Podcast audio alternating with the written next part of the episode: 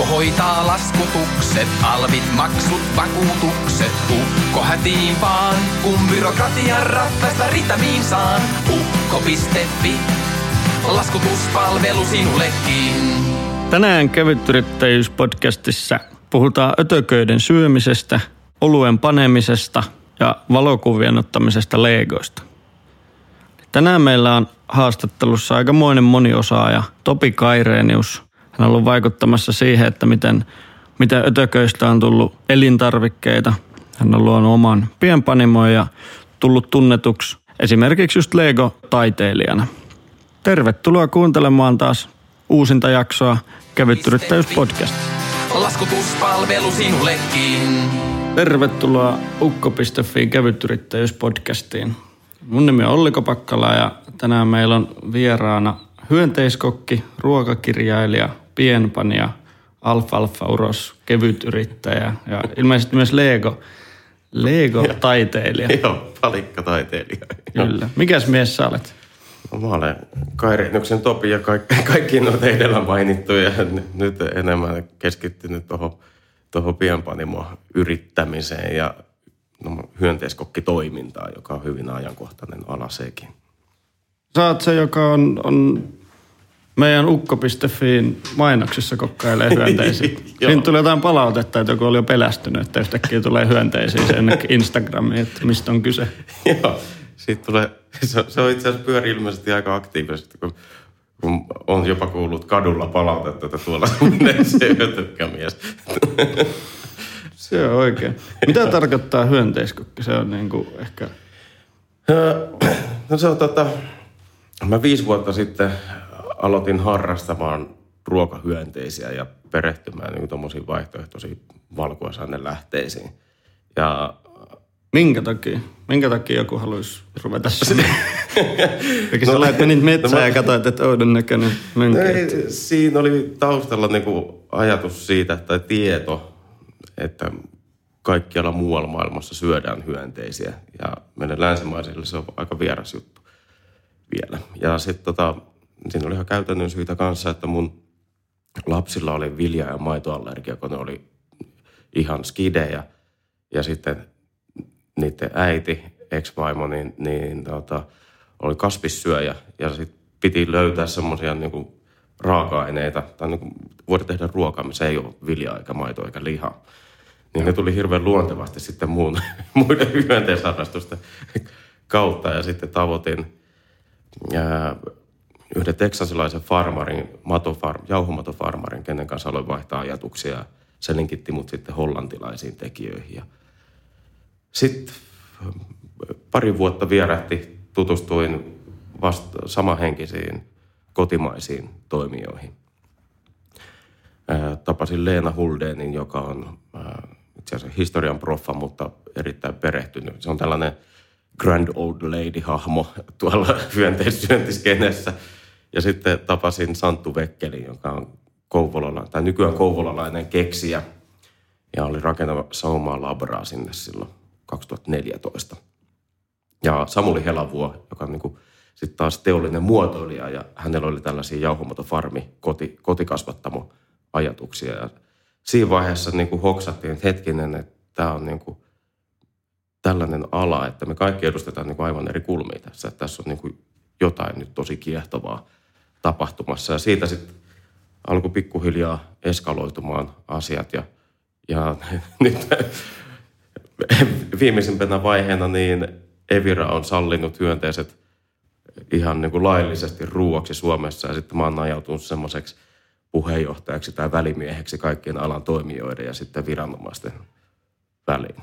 Et asiat on vaan johtanut tähän pisteeseen ja en mä kolme vuotta sitten vielä osannut kuvitellakaan, että, että tota, niin kuin siitä entisestä maailmasta, mistä mä tuun niin markkinointi- ja viestintäalalta, että mä oon sitten pienpanimoyrittäjä ja hyönteiskokki. Että tuo bisse-homma tuli sitten siinä kanssa vähän niin kuin vahingossa mukaan, kun kaverit alkoi tehdä olutta. Joo. Pysytään vielä vähän aikaa hyönteisissä, koska wow. mua, mua kiinnostaa. Tai siis mä katsoin jossain vaiheessa, että kun myytiin hyönteisiä, niin ne oli niin kuin jotenkin somistusvälineiden nimellä. Joo. Että tota, hyönteiset oli pitkään, luokiteltiin uuselintarvikkeeksi. se kategoria ei kata pelkästään hyönteisiä, vaan sinne kuuluu myös villiyrttejä ja tiettyjä sieniä ja tällaisia, joita, joilla ei ole ää, ruokastatusta EUn jäsenmaiden alueella.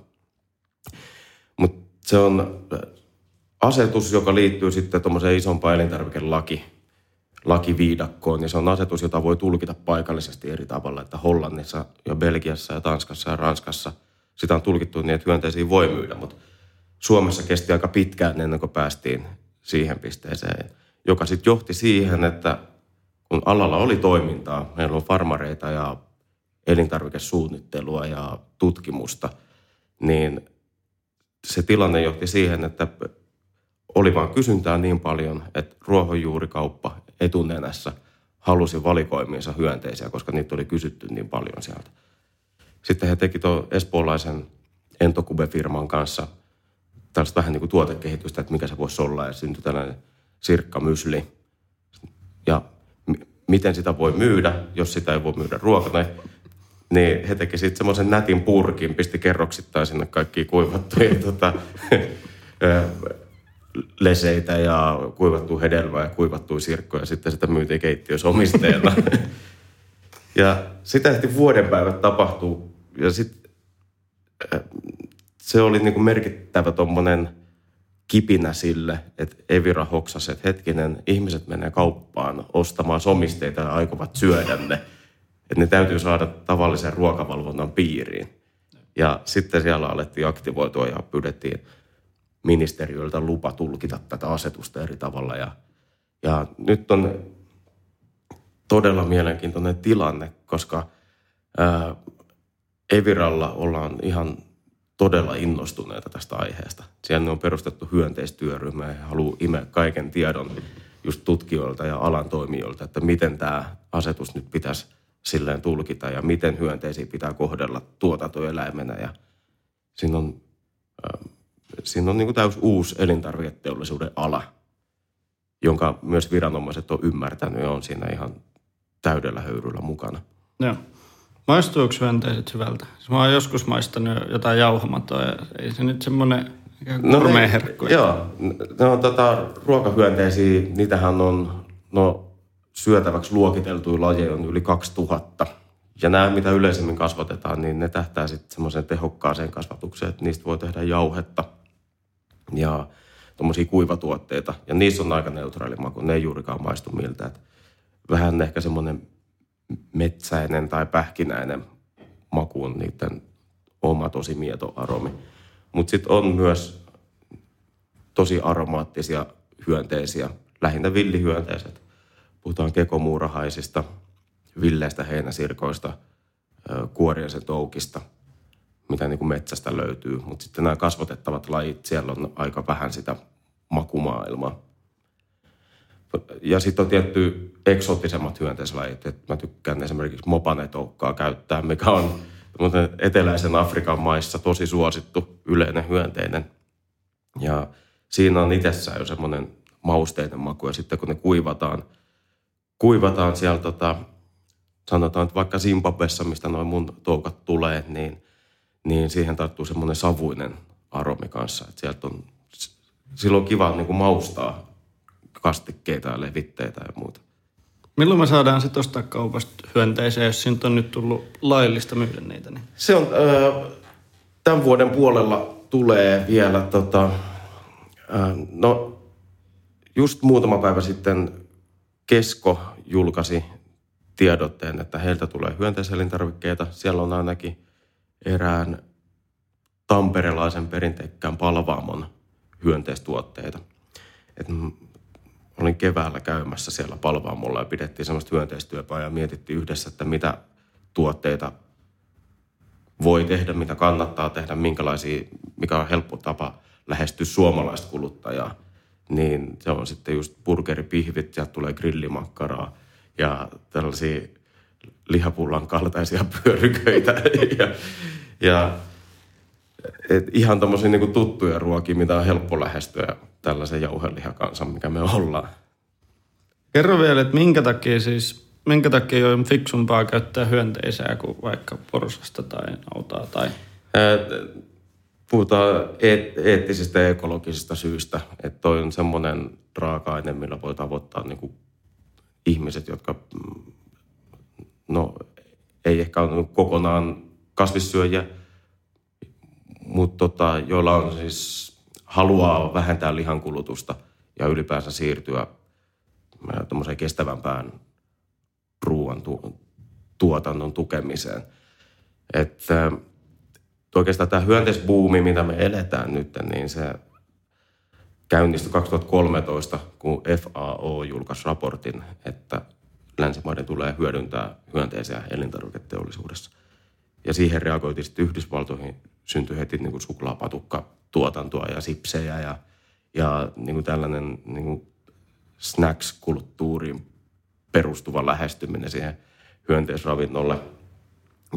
Et kyllä siinä on perimmäisen ajatuksena niin kuin pelastaa maailma, mutta sitten mitä mä haluan tuoda omassa sanomajulistuksessa esille kanssa, että siellä on niin, niin, niin paljon mielettömän hyviä hyönteisiä, joita voi ihan niin kuin maun vuoksi käyttää ja sitten rikastuttaa paitsi omaa ruokavaliotaan, niin saada uusia kokemuksia niistä ja elämyksiä. Mä oon tot, ää, säännöllisesti pidän tällaisia käsityöolut ja hyönteisruokaparitusiltoja myös viiskulmalaisessa olutbaarissa. Ja ne on nyt, mä oon puolitoista vuotta pitänyt, pitänyt niitä ja ne on ollut tosi suosittu, että ne myydään edelleen loppuun joka kerta. Että aihe kiinnostaa ihmisiä. Suomalaiset on niin kuin valmiita kyllä vastaanottamaan hyönteisruuan. Joo, sä oot kevytyrittäjän tehnyt hyönteiskokihommia, oh. niin mitä, tota, mitä hyönteiskokki tekee? Kokkaa hyönteisiä ja syöttää ihmisille niitä? Joo, noin tuota, tuota, äh, duunista on kehittynyt, tai se, se on muovautunut se, semmoiseksi, en mä tiedä, onko semmoista ammatti, teillä ei edelleenkaan muuten lue siellä ammattinimiken listassa hyönteiskokki, niin me joudun laskuttamaan evankelista tittelillä. niin, niin tota, työkuviot on tosi monipuolisia. Että pääasiassa on niin kuin tällainen, no sanotaan vaikka keikka, voi olla semmoinen, että mulla on parinkymmenen minuutin johdanto aiheeseen ja sitten niin kuin paikan päällä valmistaa jotain hyönteisruokaa. Ja sitten siitä jatkuu niin kuin tällainen keskustelu hetki, voi kestää niin kuin puolesta tunnista kolmeen varttiin. Et yleensä ne on aika hedelmällisiä keskusteluja, että ihmisillä on paljon kysymyksiä ja hyviä kysymyksiä, niitä kiinnostaa se aihe. Että se on niin kuin tommonen, semmoinen eräänlainen ötökkä show. Mutta sitten to, teen kanssa paljon niin kuin pelkkää luentokeikkaa, että ne on sitten puhekeikkoja sanotaan kymmenestä minuutista tuntiin tai niin kuin vielä pidemmällekin. Et se on semmoinen aihe, mikä on niin, kuin niin laaja ja sitten mulla on tapana lähteä niin kuin rönsyilemään vielä aina, niin pystyy puhumaan niin kuin tuntikausia siitä, siitä, siitä tota aiheesta. Mutta sitten kyllä yleensä niin kuin toimeksianta ja niin jonkunlaisen aikaslotin sinne pistää. Että se on niin tosi semmoinen skaalattava setti ja siihen voi sisältyä hyönteistä maistiasia ja, ja muuta. Tosi erityyppisiä. Ja ihan niin kuin yksityisillallisista sitten isoihin ruokafestivaalitapahtumiin. Että. Yksityishyönteisillallisia? Joo. Eli jos mä haluan pitää treffit mun tyttöystävän kanssa, mä voin kutsua sut kokkaamaan. niin siellä voi olla hyönteiskokki hääräämässä taustalla. onko nyt, kun pikkujoulukausi on aika käsillä, niin onko toi suosittua pikkujouluohjelmaa? On, joo, kyllä se on. Kyllä se on ja siksi on ihan hyvä, että alalle on tullut paljon muitakin tekijöitä, jotka pystyy sitten venymään niin kuin siihen shown vetämiseen. Ja että on myös eri puolilla Suomea. Et, ää, monesti on niin kuin mahdotonta vaan lähteä jonnekin jonnekin Ouluun tai Joensuuhun tai niin kuin tosi pitkälle niin kuin pitämään semmoista tunnin keikkaa. Että se on, meillä ei ole, toki on semmoisia tahoja, jotka tällaisen on järjestänyt, joilla ei ole sitten niin, niin, niin, niin justiinsa sen hintalapun kanssa. niin, niin tota, mutta joo, kyllä noita on niinku pikkujouluohjelmana se on ihan, ja nyt Halloweenina oli tosi paljon eri tapahtumia, missä oli sitten työllisti noita muitakin – muitakin alan yrittäjiä. Joo, mutta noita taitaa olla kuitenkin vähän, en nyt sanoisi, Tai että hyönteisten maisteleminen on jännää, että jos on jossain ulkomailla just ja on, on sellainen kioski, mistä saa jotain grillattua tökkää, niin onhan se sillä että kavereiden kanssa hauska kokeilla, mm. että miltä se maistuu.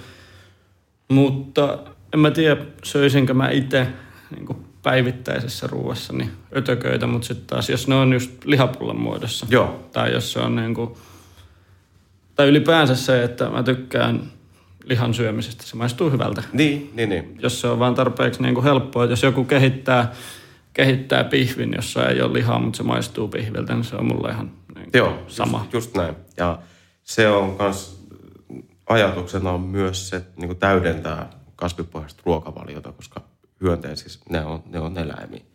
80 prosenttia eläinkunnasta on nivelijalkaisia, mihin just kuuluu hyönteiset, hämähäkkieläimet ja äyriäiset. Niin ne on eläimiä, ne sisältää eläinproteiinia.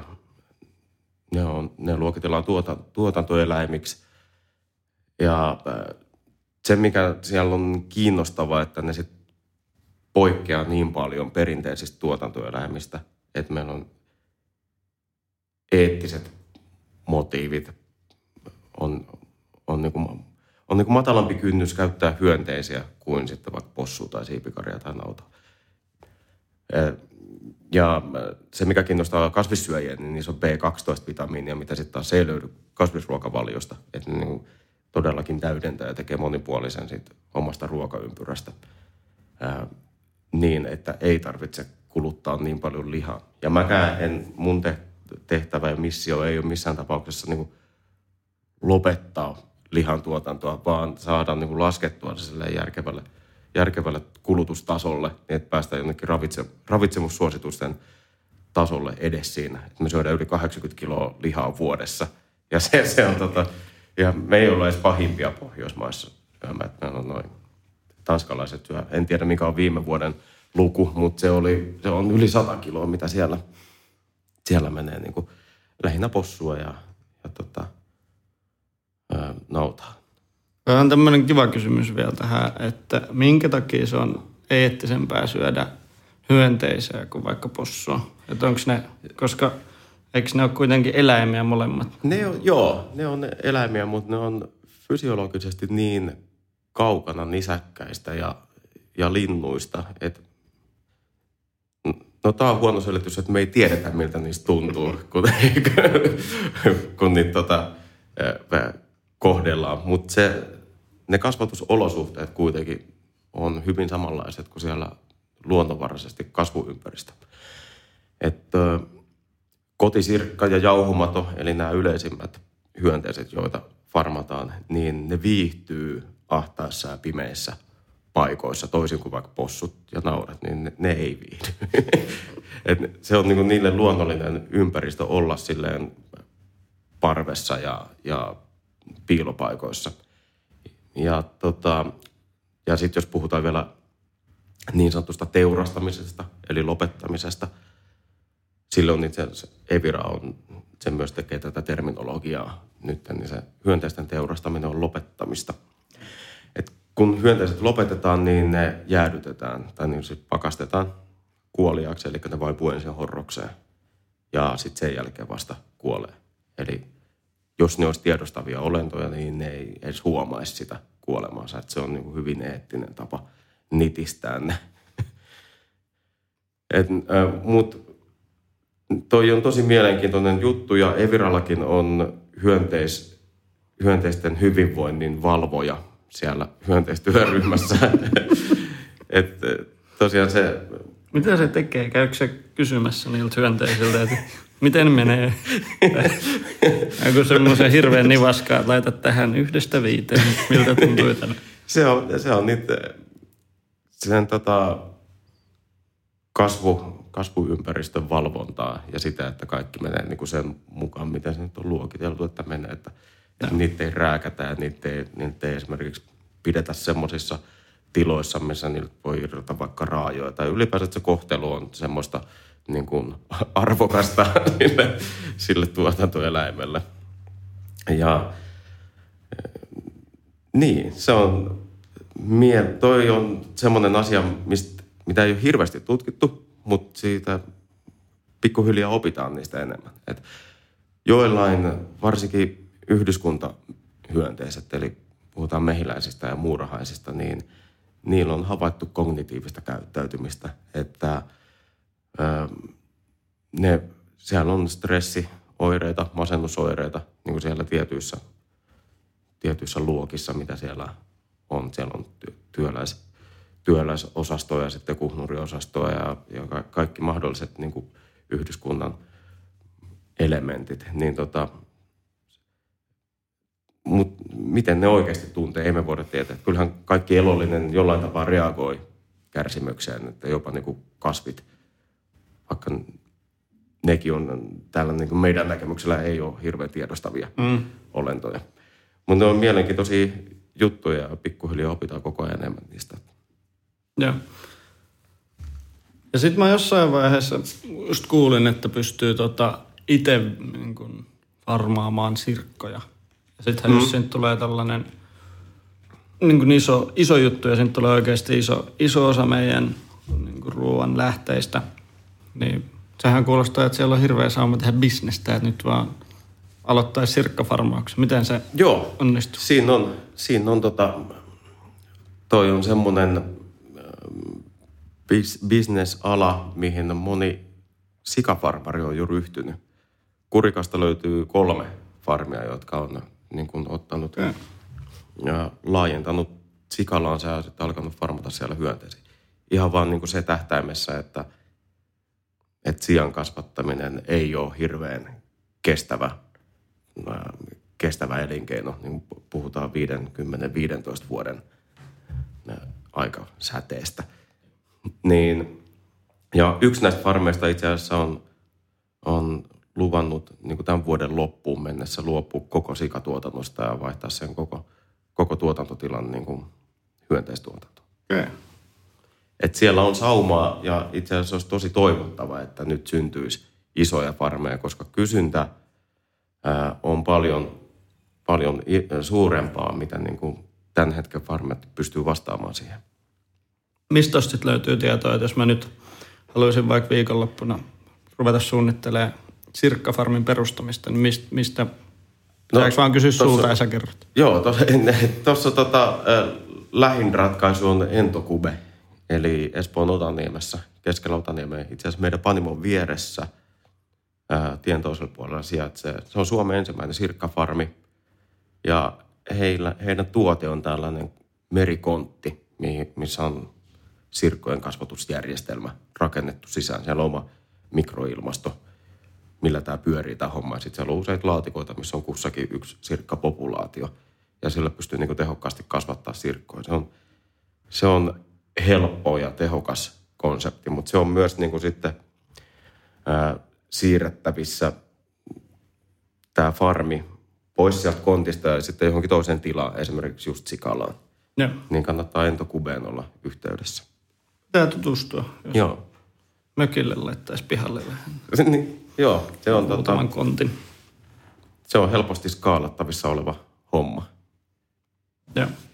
Nyt sä oot maininnut pari kertaa teidän panimosta. Niin. Onko se Otaniemessä? Joo, Miksi mä oon luullut, että se on Kivenlahdessa? Se, me oltiin kaksi vuotta ensin Kivenlahdessa, mutta sitten alkoi tila loppua kesken. Et, tota, ö, firma perustettiin tässä melkein tasan neljä vuotta sitten Olut Expoilla. Mä oon ollut toimittajana ollut, ollut festareilla, se oli hienoa. Joo, neljä vuotta sitten firma perustettiin ja sitten ensimmäiset kaupalliset oluet tuli tuossa – 2015 helmikuussa. Mikä teidän nimi on? Fat Lizard. Joo. Espoon ensimmäinen kaupallinen panimo. Joo. Se on, se on mielenkiintoinen yksityiskohta, koska jostain syystä, no me tultiin sinne tämän uusimman pienpanimo-boomin alkuvaiheessa. Että niin kuin Stadin oli tullut jo pienempiä panimoita siellä oli näitä piraattipanimoita, ketkä niin tekee bissejä, mutta ei omia laitteita, että käy sitten jossain muualla tekemässä – että niitä alkoi pikkuhiljaa tulla. Sitten huomattiin, että hetkinen, että miksi Espoossa ei ole yhtään panimoa. Ja me ollaan kaikki espoolaisia. Mä oon itse asiassa nimenomaan Kivelahdesta, Kivelahdesta itse kotosi. Ja se oli vaan hirveän looginen ratkaisu sitten niin kuin perustaa no Kivelahden teollisuusalue on semmoinen, että mikä meille kaikille oli tuttu paikka ja noin muut asuukin edelleen Espoossa. Mä asun nyt tuossa stadissa on asunut 15 vuotta, mutta perustettiin Kivelahteen se ja ajatuksena oli, no perimmäinen ajatus oli se, että Suomesta ei saa tarpeeksi hyvää IPAa. Että oli niin kuin ikävä semmoista jenkki-IPAa, mitä siellä länsirannikolla saa niin kuin lähipanimot tuo huoltoasemilla ja kaikki pieniä kauppoja. Siellä saa joka paikasta hanasta tuoretta. Ja lätkämatseistakin. Joo. Et se on niin kuin, se craft beer-kulttuuri on niin, niin semmoinen läsnä siellä ja kunnianhimoisia hyviä oluita tehdään. Ja just nämä ipat ja peileilit, ne on aromihumaloituja niin sanottuja tuoreoluita, että ne on niin kuin parhaimmillaan silloin ihan tuoreena. Että ne on ihan, säilyy tietty hyvänä, sanotaan kahdeksan kuukautta, melkein vuodenkin päivät, mutta niin kuin ihan parhaimmillaan se on niin kuin siinä kuukauden tai kolmen kuukauden sisällä siitä kekittämisestä tai tölkittämisestä. Ja. Niin sitten ajatus oli vaan tehdä, että pitää saada Suomesta yhtä hyvää ja tuoretta IPAa ja sitten alettiin tekemään sitä. Siellä on tota, mun ystävät Hessu ja Topo, niin niillä oli sitten oluen tekemistaustaa ja niillä oli sitten niin kuin selkeä, selkeä ajatus niiden reseptien suhteen kanssa, että mitä niiden tulee olla. Ja ne lähti sitten kehittämään niitä. Bisseistä tuli niin hyvin, että sitten lopulta, lopulta käytiin kyselemässä muutamasta olutbaarista, että ottaisitteko myytiin tätä, jos, jos myytäisiin. Ja näytti vihreätä valoa ja sitten siinä alkoi semmoinen pienimuotoinen hypekin tulla tuolla. Noi olutpiirit on tosi aktiivisia olutharrastajien kuviot, niin sitten siellä alkoi tulla tällaista huhua, että nyt on espoolainen Fat Lizard, että tekee helvetin hyvää bisse, mutta ei, sitä ei saa oikein mistään. Että se on loppu koko aika joka paikasta. Eksklusiivista. Niin. Meillä oli niin pieni kapasiteetti ja silloin oli muutkin duunit paino päällä ja, ja kaikki teki niin kuin silleen harrastuksena ja ilta, iltapuhteena sitä. Niin ei ollut niin kuin vaan mahdollisuuksia tehdä enempää kaljaa. Sitten myytiin niin kuin tosi pian loppuun joka paikasta. Se on tietty tiettyyn pisteeseen asti hyvää markkinointia se, että, että niin kuin huhut kiertää ja hirveä hype päällä, mutta sitten kun me oltiin melkein kaksi vuotta myyty kaikki, kaikki koko ajan loppuun, niin sitten mietittiin, että hetken, että nyt pitää, nyt jätetään leikki sikseen tai sitten aletaan tehdä ihan tosissaan. Ja, sitten laajennettiin kapasiteetti, muutettiin nyt keväällä Otaniemeen. Saatiin hyvät tilat sieltä – kymmenkertaistettiin kapasiteetti. ja sekä ei tahdo oikeastaan riittää, että me tilattiin just lisää käymistankkeja, että päästään ensi vuonna tekemään vielä, vielä lisää. Ekan kerran join teidän ollut mun mielestä Gallowsbirdissä. Joo, joo, se onkin tota ensimmäinen paikka, missä sitä myytiin. No niin, mä saatan olla ihan ensimmäisten ihmisten joukossa. Siellä tota, kirjakerhossa joita itse asiassa nyt pari viikkoa sitten kirjakerhossa, niin olisiko ollut teidän tölkkejä, missä oli semmoinen ihmeellinen kansi. Joo, se on, patentti on 360 kansi ja me sanotaan sitä topless-kanneksi. Että tota, vitsi kun mä en ollut ottaa, ottaa mukaan yhtäkään, yhtäkään visseitä, en olisi tietysti pitänyt tuoda. että olisi, olisi tiennyt, mistä on kysymys.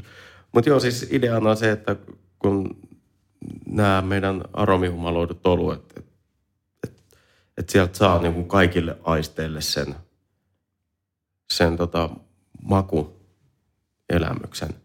Että se hyvä oluthan juodaan aina lasista, mutta jos sitä lasia ei saatavilla, niin sitten toi tavallaan ratkaisee sen, että sen saa koko kannen auki siitä. Ja sitten sä pystyt, niin kuin, sä saat ne tuoksut sieltä. Ja niin kuin, että mikä sieltä tulee läpi, että, että mikä humalainen, että, että onko tässä niin kuin, hedelmäisyyttä vai onko tässä niin kuin marjaisuutta vai mikä täältä tulee, niin että sen oikeasti aistii sen oluen jo siinä ihan ekassa vaiheessa. Että jos on niin kuin perinteinen tölkki tai pullo, niin nehän jää ne aromit sinne sisäänsä. Että jos sä juot tölkistä tai pullosta bisseä, niin se maku jää niin kuin ihan puolikkaaksi. Joo. No täällä on ilmeisesti toiminta nyt lähtenyt aika kovaan kasvuun, sit jos te olette kymmenkertaistanut Joo. määrät ja Joo. kaupoista No meillä oli niin niin pientä se alku, alkuvaiheen tuotanto. Että meille tuli semmoinen 30 000 litraa vuodessa. Ja sitten tota, mietittiin semmoista järkevää kapasiteettia, niin ajateltiin, että toi kymmenkertaistaminen riittäisi, mutta ei, ei sekään niin kuin meillä on sen verran tehokas myynti, myyntikaveri tuota duunissa. Että et Eero myy kyllä kaiken, minkä, minkä ehtii tehdä. Et tota, Mutta tosi vilkkaasti lähtenyt. Mä heinäkuussa vasta mentiin niin kuin kauppoihin noilla tölkeillä. Ja ihan kivasti pysynyt niin kuin toi vire päällä.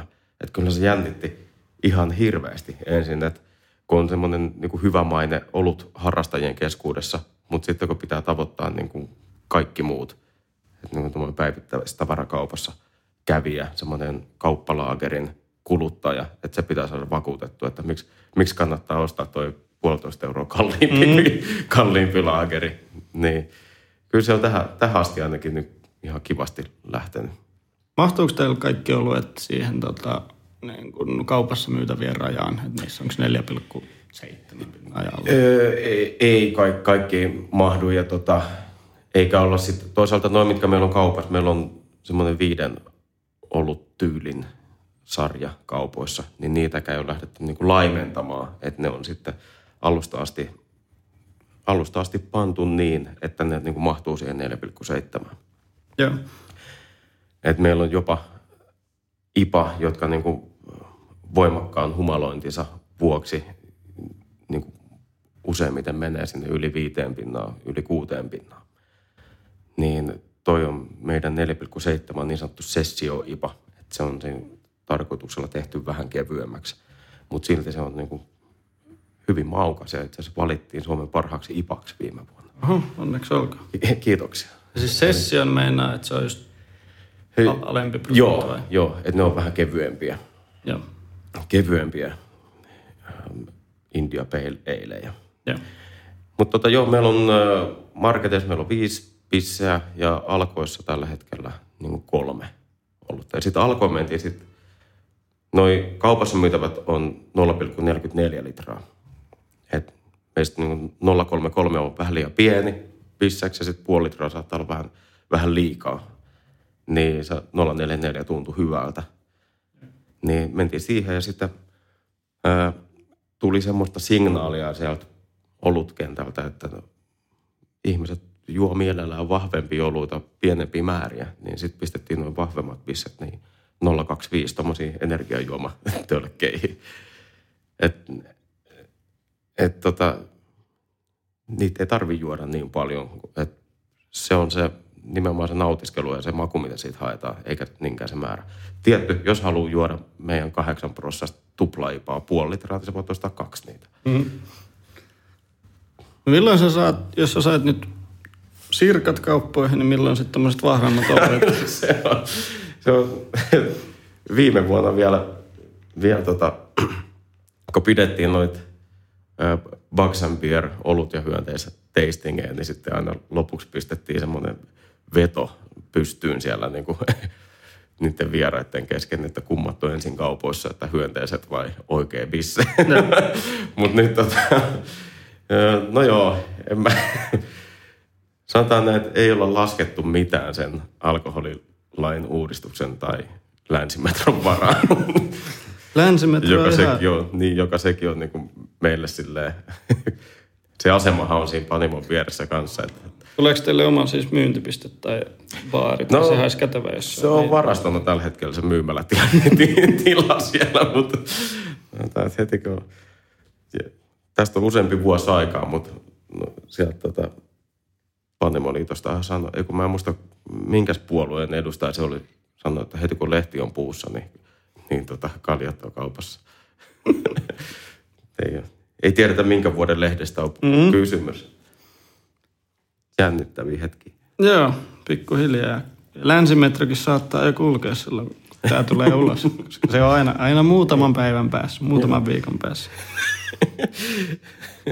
Joo, sit... noi on kyllä semmoisia. Ja joo, noihin itse asiassa liittyy, kun tota, alkusyksyssä tuli siihen hyönteisasetukseen liittyen tällainen tornihuhu liikkeelle erässä seminaarissa. Siellä oli maa- ja metsätalousministeriön edustaja puhumassa ja sanoi, että tämä on aihe, mihin ministeriö tulee ottamaan niin kuin näkyvästi kantaa muutaman viikon sisällä, niin sitten heti alettiin vähän niin alalla kohista, että, että jaa, että mitähän sieltä tulee. Vähän spekuloitiin, että mitä, mikä juttu se voi olla, että liittyykö se siihen, että kun tämä koko asetus päivittyy ensi vuonna jonkun verran, että se ei olisi ää, ei-laillista hyönteisiä suoraan, mutta vähän helpottaa sitten niin kuin niitä lupakäsittelyjä ja muuta.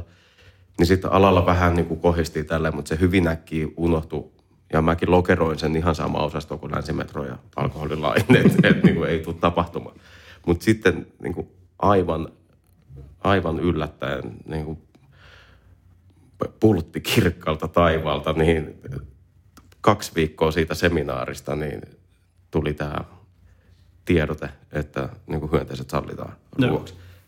Ja sitten lähti niin kuin valtavalla vauhdilla eteenpäin. Että Evira reagoi siihen niin kuin parissa päivässä ja, ja kutsui sitten just kaikki toimijat koolle ja lähti kehittämään sitä. Perusti sen työryhmän ja, ja nyt tuli itse asiassa muutama päivä sitten se ensimmäinen linjaus ulos, että miten, mitä hyönteisiä ja missä olosuhteissa kasvatettuna ja kaikki tällainen niin kuin normaali elintarvikevalvontaan liittyvä juttu.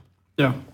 Että sielläkin virastoissa voi oikeasti tapahtua jotain ja vielä niin kuin aika vikkelästi, että jos vaan niin kuin löytyy tahtoa ja intoa siihen. Jotenkin vaan alkoholi on niin arka aihe suomalaisille, eikä siitä niin kuin kehdata puhua eikä ottaa kantaa siihen, niin se on, mä en tiedä, en, en laske sen varaan mitään. Ja. Joo, siis kyllähän virastot ja tota, ministeriöt ja vastaavat pystyy yllättävän nopeastikin tekemään muutoksia. Että meidänkin niin kuin Ukkofiin toiminnan piirissä niin on huomannut, että monia lakeja on tullut aika yllättäenkin. Että Joo. Kyllä se niin kuin, sekä positiivisessa että negatiivisessa, niin välillä, välillä noita tulee nopeasti. Sitten on myös yksi teema, mikä on toistunut meidän, meidän podcasteissa aika usein, eli rugby. Täällä on ollut rugby-pelaajia vieraanakin aikaisemmin ja kaiken näköistä. Mutta teillä on myös rugby-olut. Joo, me tehtiin Espoo Rugby Clubin kanssa yhteistyössä tällainen. He halus johonkin juhliinsa tuossa keväällä laakeria. Sitten me oltiin, että, tai kun niillä on kenttä siinä Panimon vieressä, ne tuli käymään ja kysyi, että olisiko meillä laakeri heidän juhliin. Mä olin, että ei, että pitäisikö semmoinen tehdä. Ja, ja sitten sit siitä lähti semmoinen proto, muutama kymmenen litra kokeiluun. Tehtiin heidän juhliin laageriin, josta tuli helkkari hyvä. Ja no, sitten se jäi niinku kertaan se homma. Ja tämä tapahtui keväällä ja sitten tosiaan loppukesästä, kun mentiin sitten maitokauppaan, niin oluiden kanssa, niin sitten mietittiin, että hitto, että meillä on täällä, meillä on, että nämä voi olla vähän liian jännittäviä tyylilajeja semmoiselle, semmoiselle maitokauppa-oluiden kuluttajalle, että kun meillä on niin IPAa ja sitten on surf ja, ja red aleä ja jenkkivehnää, että ei kukaan niin ehkä osaa, osaa niin kokeilla niitä, että pitää olla joku tutumpi. Että et hitto, meillähän on niin tosi hyvä laageri tehtynä, että tehdään sitä uudestaan, tehdään tosi paljon ja sitten laitettiin se kauppoihin myös.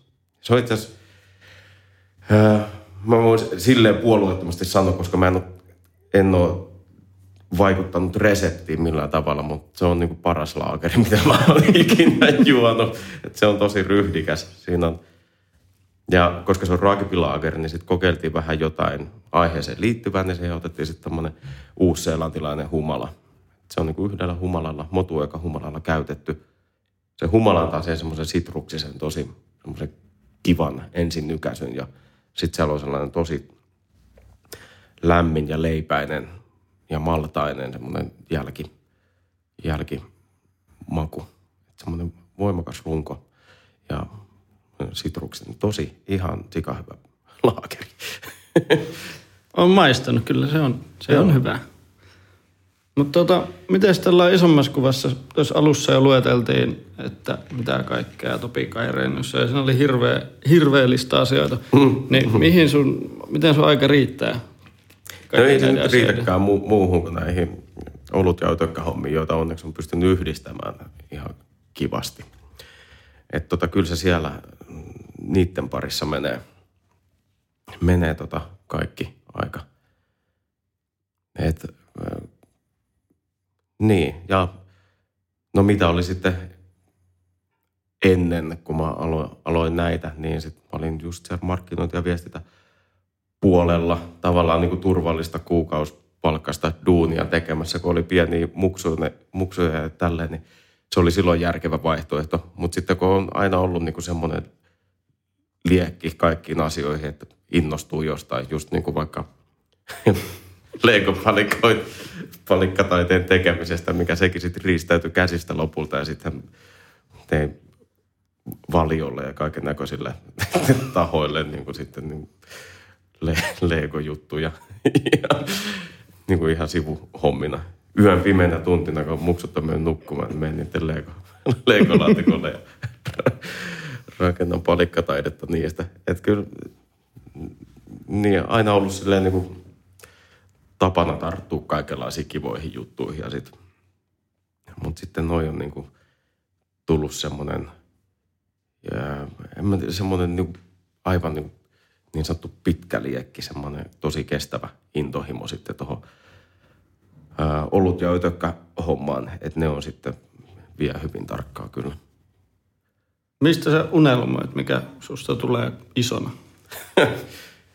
mä tiedän, mä, kun mä tavallaan luulen löytäneeni jo sen, että se kesti aika, aika pitkään tie, tietty. Että mä olin siellä, siellä on niin mainostoimisto ympyröissä ja viestintätoimisto ympyröissä, niin semmoiset 15 vuotta. Ja kyllä mä aloin loppujen lopuksi sitten niin kuin ihan oikeasti leipääntyä siihen hommaan. Ja sitten kun löysi jotain semmoisia, tai semmoiset alat, että mistä itse tykkää, mitä itse haluaa kehittää ja semmoinen, mistä on vielä hyötyä niin kuin muulle ihmiskunnalle, niin siinä on paletti sille aika hyvin kasassa, että se on kyllä niin kuin semmoinen kombo, mitä haluaa ylläpitää ja kehittää. Ja nyt vielä kun huomaa, että jos palataan vielä tuohon hyönteisasetuksen vapautumiseen, niin tavallaan kun tehnyt kolme vuotta työtä sen eteen ja sitten yhtäkkiä huomaa, että hetkinen, että nyt, nyt se tapahtui. Että nyt, nyt se tavallaan vasta syntyi ja nyt se alkaa kasvaa mm. siitä. Että on ollut semmoinen kolmen vuoden synnytysprosessi ja nyt päästy niin kuin tähän ja nyt se lähtee sitten eteenpäin ja ties mitä tulee tapahtumaan. Joo, se on, saat sellaista tyydytyksen tunnetta, että olet onnistunut jossain isossa asiassa. Joo, joo, kyllä.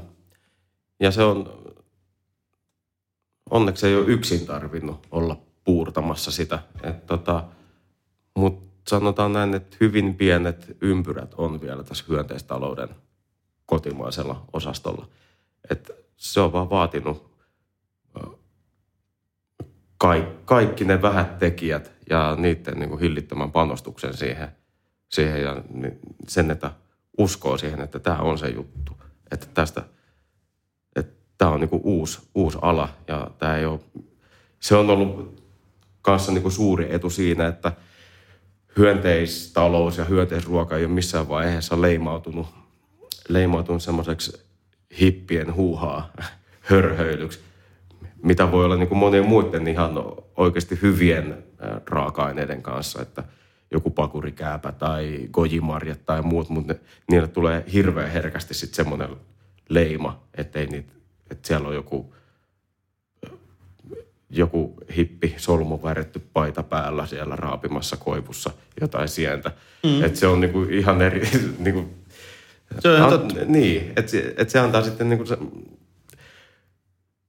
kun puhutaan kuitenkin semmoisesta asiasta, mikä pitäisi koskettaa, tai niin pitäisi saada muutettua ruokakulttuuria. Ja se, miten, miten se tapahtuu, niin sen pitää sitten ulottua niin kuin ABC-noutopöytään. Sun pitää mm. sieltä, sen pitää levittäytyä sinne ja sitten S-markettien kautta niin kuin ympäri Suomea. Että se on oikeasti se yleisö, joka pystyy vaan muuttamaan sen asian. Että se, että ollaan täällä niin kuin pienissä ympyröissä – jossain maistella jotain käsityöoluita ja hyönteisiä, niin se, se ei ole se porukka, joka muuttaa niin kuin sitä koko meidän, koko Suomen ruokaketjua, vaan se on semmoinen asia, mikä täytyy saada leviämään joka puolelle, niin sillä ei saa olla semmoista leimaa, että se on sitten vaan jonkun pienen hipsuliporukan hup, hupijuttu jossain siellä Kalliossa tai Punavuoressa. Joo. Toi kuulostaa tosi hienolta ja onkin hienoa. Mutta sitten jos meillä on kuuntelija, jolla on kanssa, että sillä on joku niin kuin, samanlainen missio tai visio, mitä se haluaisi tehdä. Mm. Ja sitten se miettii, että no, miten mä voin tehdä tätä, koska mun pitää tehdä töitä. Ja en kauheasti tykkää töistä, mutta on nyt alalla, missä on kauhean vakaata. Niin. Miten sä pääset siitä niin kuin, vakaasta työstä siihen, että sä pääset toteuttamaan jotain, millä on itselle merkitystä? Öö, kyllä se tosi pitkäänhän mä tein sekä että sitä niin kuin turvallista duunia ja sitten yritin sovittaa siihen näitä hyönteisjuttuja ja sitten tuli vielä bissehommatkin siihen mukaan. Ja sitten kun on vielä niin kuin 50 prosenttia ajasta on niin kuin lapset hoidettavana, niin, niin si, siinä alkaa tulla, tulla tota, tiettyjä rajoituksia vastaan. Mutta mä näin just jonkun mahtava, mä, mä en ole mikään aforismien, aforismien semmoinen ystävä, mutta tota, näin just semmoisen mahtavan aforismin, että, että sulla on yhtä monta tuntia vuorokaudessa kuin Beyoncélla. Ja se saa, se, se saa aika paljon asioita te- tehtyä, niin se on, äh, kyllä toi liittyy niin kuin ajankäyttöön ja sitten vaan siihen, että oikeasti on niin kärsivällinen, että pystyy tavallaan kärvistelemään siellä, siellä turvallisessa duunissa sen aikaa, että on niin kuin mahdollisuus sitten jossain kohtaa ja, niin vaan niin ottaa se askel. Et sen verran ei katsi niin kuin mikään tyhjän päälle lähtee, vaan sille, että on oikeasti säästöjä tai sitten niin kuin mahdollistaa itselleen sen, että voi ottaa vaikka puoli vuotta tai vuoden itselleen aikaa ja lähteä niin kuin tekemään sitä omaa juttua, koska siihen pitää sitten niin kuin keskittyä ihan täydellisesti, että se ei onnistu niin kuin iltahommina. Että jos lähtee rakentamaan jotain, no mit, mitä nyt tekeekään. Ihmisillä on villejä ajatuksia. No. Mutta kyllä se vaatii niin kuin kaiken panoksen. Ja jos siinä on sitten joku aivan eri alalta tai joutuu työskentelemään, joutuu työskentelemään niin kuin jossain ihan eri alalla, niin se sekoittaa pakkaa niin paljon, että se ei onnistu niin kuin yhtä aikaa. No. Kuka on sun esikuva? On varmaan Prince. Tämmöisenä niin kuin semmoisena hahmona, joka on tota, no se on siellä omalla alallaan, niin kuin siellä musiikkiviihde alalla saavuttanut sen, että se voi tehdä ihan mitä haluaa ilman kompromisseja. Ja, ja tota, mä seuraan myös hänen filosofiaansa niin tuommoisessa ajattelussa, että miten ikä vaikuttaa niin kuin ihmiseen, niin Prince on sanonut, että meillä on vain yksi syntymäpäivä. Ja se on, se on erittäin hyvä filosofia, että mun, mun mielestä ylipäänsä millä ikinä alalla toimiikaan, niin ihmisen on hyvä olla itseään nuorempien ja itseään vanhempien ihmisten kanssa, eri-ikäisten ihmisten kanssa kuunnella niitä, mitä niillä on asiaa. Että niin, esimerkiksi lapset, pienet lapset, on äärettömän fiksuja. Mutta sitten teinit, no teinit on idiootteja. Mutta sitten sit tota, siitä, siitä, kun päästään sitten niinku, nuoriin ihmisiin, niin niillä on fressejä ajatuksia ja, ja sitten kun puhuu vanhempien ihmisten kanssa, niin niillä on sitten niin puhuu kokemusperäisesti ja ne tietää, mistä puhuu. Niin semmoinen, että pitää yllä semmoista tuttavaa piiriä ja että missä on niin kuin mahdollisuus olla kontaktissa kaikenlaista ihmisten kanssa. Hienoa. Tota, mä haluan, että on podcastin jälkeen ihmiset menee ja tilaa meidät iTunesissa ja SoundCloudissa ja jakaa ystävilleen meidän linkkejä. Mitä sä haluat, että ihmiset tekee tämän podcastin jälkeen? Mistä sut löytää? Öö, ne voi vaikka mennä tuonne viiskulman Brewdogin juomaan meidän bissejä ja syömään mun ötököitä. tai ylipäänsä menee kauppaan ja ostaa sieltä, tukee hyönteistaloutta ja, ja pienpanimokulttuuria ostamalla hyviä oluita ja nauttimalla hy- hyviä hyönteissapuskoja. Käytännössä, siis jos puhutaan ravitsemuksellisesti, niin ihminen ei tarvi muuta kuin olutta ja hyönteisiä eläkseen. Siinä on niin koko paletti kasassa. Hyönteisiä olutta. Joo. Siitä eteenpäin. Kiitos tosi paljon Topi, että Joo, pääsit kiitoksia. käymään.